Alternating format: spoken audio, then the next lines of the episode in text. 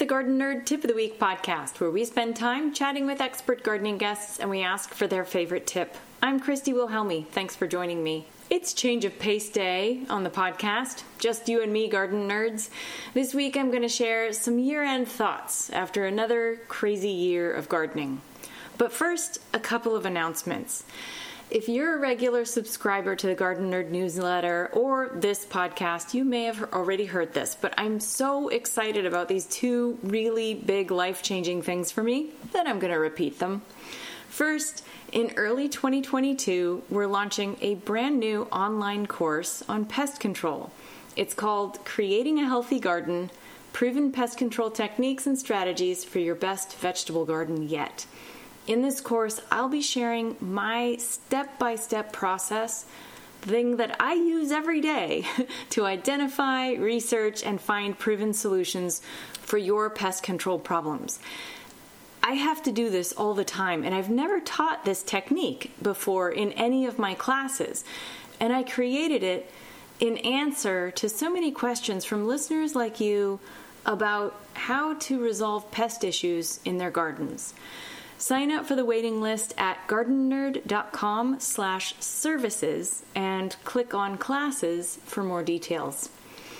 And second, my debut novel, Garden Variety, hits bookstore shelves on February 1st, 2022. It was originally slated to be published in late March, but my publisher, William Morrow, moved up the release date to make sure copies would be available at the Northwest Flower and Garden Festival in Seattle, Washington, where I'll be speaking on February 11th and 12th. 2022. And I thought that was pretty cool. I mean, can you imagine a small independent bookstore changing the date of your book launch? That is awesome. Anyway, the book is set in a community garden in Los Angeles, California, and I wrote it for garden nerds, of course. It's got gardening lessons intertwined with life lessons as the characters in this novel deal with life, death, both botanical and human, power struggles, romance, heartbreak, and more. You can pre order it through your favorite bookseller or get an autographed copy at gardennerd.com in the online store. Thank you for letting me share these little bits of exciting news. Now, on with the show. 2021. I think it was as hard as 2020 because we thought COVID would be over, but it wasn't. It's just kind of lingering on and changing our lives in ways that we hadn't expected. And another way that it really affected us was the rat population. Now, I know this isn't just me. Every single person I talked to seemed to have an overabundance of stuff eating their stuff in their garden. And I feel really sorry for people who just started gardening in 2020. I have to say, take heart, this is not normal. The fact that there is an overpopulation of vermin out there in the world right now is because we went into hiding in 2020 and that allowed all kinds of species to repopulate uninterrupted. And so all of these animals that breed really quickly got a chance to breed much faster than they normally do in our everyday lives. So I think one of the things that we have to do is understand that this is something that will come back into balance at some point. And I'm not saying it's just going to happen on its own. I am setting rat traps every night, folks, and I think you should too. Honestly, it's one of the only ways we're ever going to get rid of them. And please, no poison ever. That's really, really important. Uh, my cat Mittens, who many of you have seen, starring or stealing focus rather in uh, my YouTube videos, she eats rats whole nose to tail, leaves no trace. And so we make sure none of our neighbors are putting out rat traps with poison because she will die if that happens. And you don't want to see Mittens die, so don't put poison out for your rats, okay? You uh, can investigate all the different types of rat traps that are out there. You can catch and release if you live near a park where there's lots of wildlife. You can use kill traps. You can do a bunch of things. So look into it and just do it. it really it'll help everybody. I promise. Uh, so moving on, the second thing I wanted to share was some of my favorite highlights from various podcasts throughout 2021. First off, my conversation with Ira Wallace in July. Uh, she shared information about the Heirloom Collards Project. And if you missed that, go on back to July and check that out.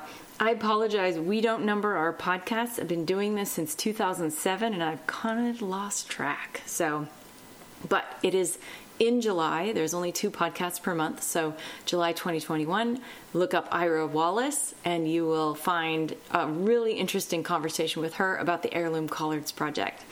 Also, I really enjoyed chatting with Ellen Zachos in April about foraging and making cocktails from foraged foods. That was so outside my wheelhouse. I try to eat weeds and stuff, but you know, it's kind of outside of what I'm comfortable with and what I'm knowledgeable about. And she is so into it, and her new book about cooking with foraged foods is really, really worth looking at. The next one was my conversation with Stephen Winbrandt in July on all things biodynamic compost and biodynamics in general. I've known Stephen a really long time, and there isn't honestly ever a conversation that we have that doesn't last at least an hour. He's so full of enthusiasm, passion for what he does, and knowledge. He's worth listening to one more time, even if you've listened to it already, and that's in July of 2021. And lastly, my conversation with Liz Zorab in October about her inspiring story to health from illness at, at the same time as setting up a new homestead in Wales. I found her book, Grounded, really inspiring and just delightful and humorous and human. So take a look at that if you haven't listened to that story already. All right, it is tip time. And for my final tip of the year, I want to share the way I think about pests. Here's a trick pick one bug, good or bad, but preferably bad, and learn as much as you can about its life cycle. How long does it live? When does it breed? Where does its young incubate or pupate? When does it emerge? And in what temperatures does it emerge every year? Once you know that information, then you have what you need in order to find a solution. Whether it's to interrupt its life cycle by turning the soil and agitating the buried eggs to the surface, or by applying a dormant oil to smother it in the tree bark where it hides over winter. You'll be able to take actions that actually make a difference and solve the problem rather than just randomly following advice that may or may not work that you find on the internet. Trust me, this is the way to go. All right, garden nerds, you'll find links to everything I talked about during this podcast on gardennerd.com. That's it for this week. Subscribe to this podcast on Apple Podcasts or wherever you listen. Visit us for tons of free gardening information at gardennerd.com and show your support for this podcast and the other free stuff on Garden Nerd by becoming a Patreon subscriber. You'll find us on Instagram and Twitter under Garden Nerd One, on Facebook as GardenNerd.com, and of course, our Garden Nerd YouTube channel. Thank you so much for being part of the Garden Nerd community. We'll see you in 2022. Happy gardening.